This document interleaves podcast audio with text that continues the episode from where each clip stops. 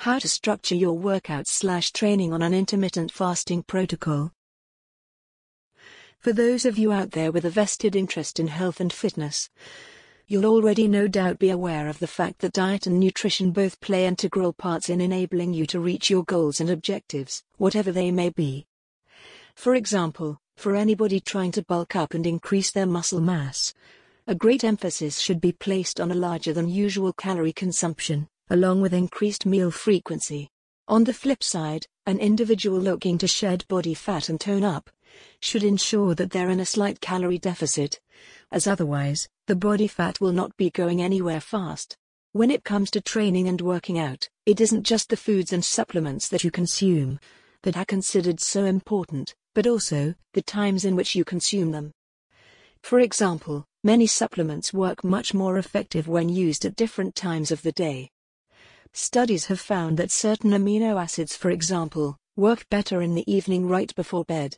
Meal frequency is vital when it comes to training, which is why structuring your workouts when following an intermittent fasting protocol is considered so difficult and complex. In this article, we'll be taking a look at intermittent fasting and how you may wish to structure your workouts around your diet. So, without any further hesitation, let's begin by looking at what intermittent fasting is. What is intermittent fasting?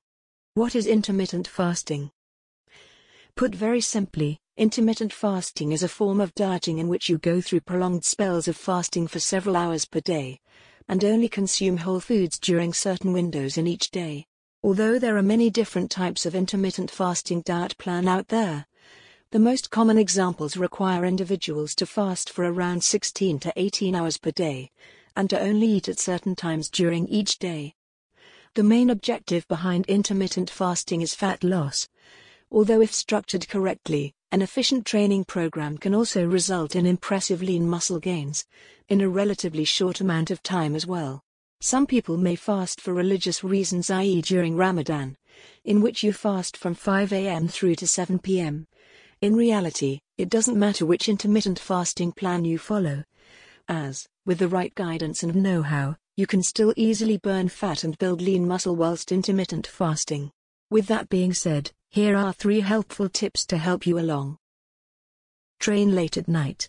If you're one of those people that would prefer to exercise early in the day, getting your training out of the way for the remainder of the day, then sadly, you may have to rethink things if you're intermittent fasting. If, for example, you fast during the day, i.e., 5 a.m. to 7 p.m., then you would be much better off if you decide to work out late in the evening, after you've eaten. If you've ever tried exercising on a completely empty stomach, in which you are literally starving, your workouts will suffer as your energy levels will be near zero. And your strength and motivation levels won't be that much higher either. For this reason, make sure that you have eaten relatively close to your workout. Otherwise, you won't benefit and your training will suffer. If you can only eat after 7 pm, Get your food in as close to 7 as possible. Let it settle and process, and head to the gym around 45 to 60 minutes later. As well as this, you will also need to ensure that, following your workout, that you immediately take in proteins and carbohydrates, as they will help kickstart your post-workout recovery process.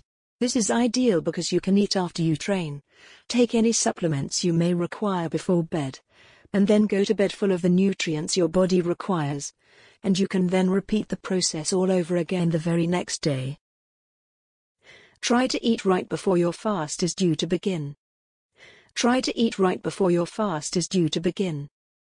Say that your fasting window is from 7 a.m. to 8 p.m. You should set your alarm for around 6.30 or so, and make sure that you get some food inside your body right before your fast is due to begin. Ideally you'll want slow digesting foods such as protein sources and complex carbohydrates, as they stay in the body for longer, and will help to fuel your metabolism as you fast, enabling you to burn more calories as a result. If your fast begins early, i.e. 5 am, the same principle applies, although you may want to go back to bed for an hour or two, before waking up to tackle the day ahead. Put simply, no matter what time your fast is due to begin, Ensure you eat a healthy and balanced meal right before it is due to start. Get most of your calories in after you train. although you'll literally be starving hungry by the time you get to eat again in the evening. Resist the urge to stuff yourself with a huge meal for your pre workout meal, as this is detrimental for several reasons. To begin with, if you eat a huge meal, you'll feel stuffed, tired, and lethargic, which is obviously not how you should be feeling before you hit the gym. Instead, you want a relatively small meal that can easily be digested and absorbed, so you can fuel your body as soon before your workout as possible. Another reason why you shouldn't do this is because you'll want to be taking in the majority of your calories after you exercise and work out. This is because your muscles will quickly have used up the nutrients you put into them in your pre workout meal, and so they'll need various proteins, amino acids, and other energy sources to initiate protein synthesis and kickstart the post workout recovery process. Post workout nutrition is important at the best of times, but when you're intermittent fasting, it is more important than ever before. Aim for around 60% of your total calories with your post workout meal, and yes, that should include a post workout protein shake.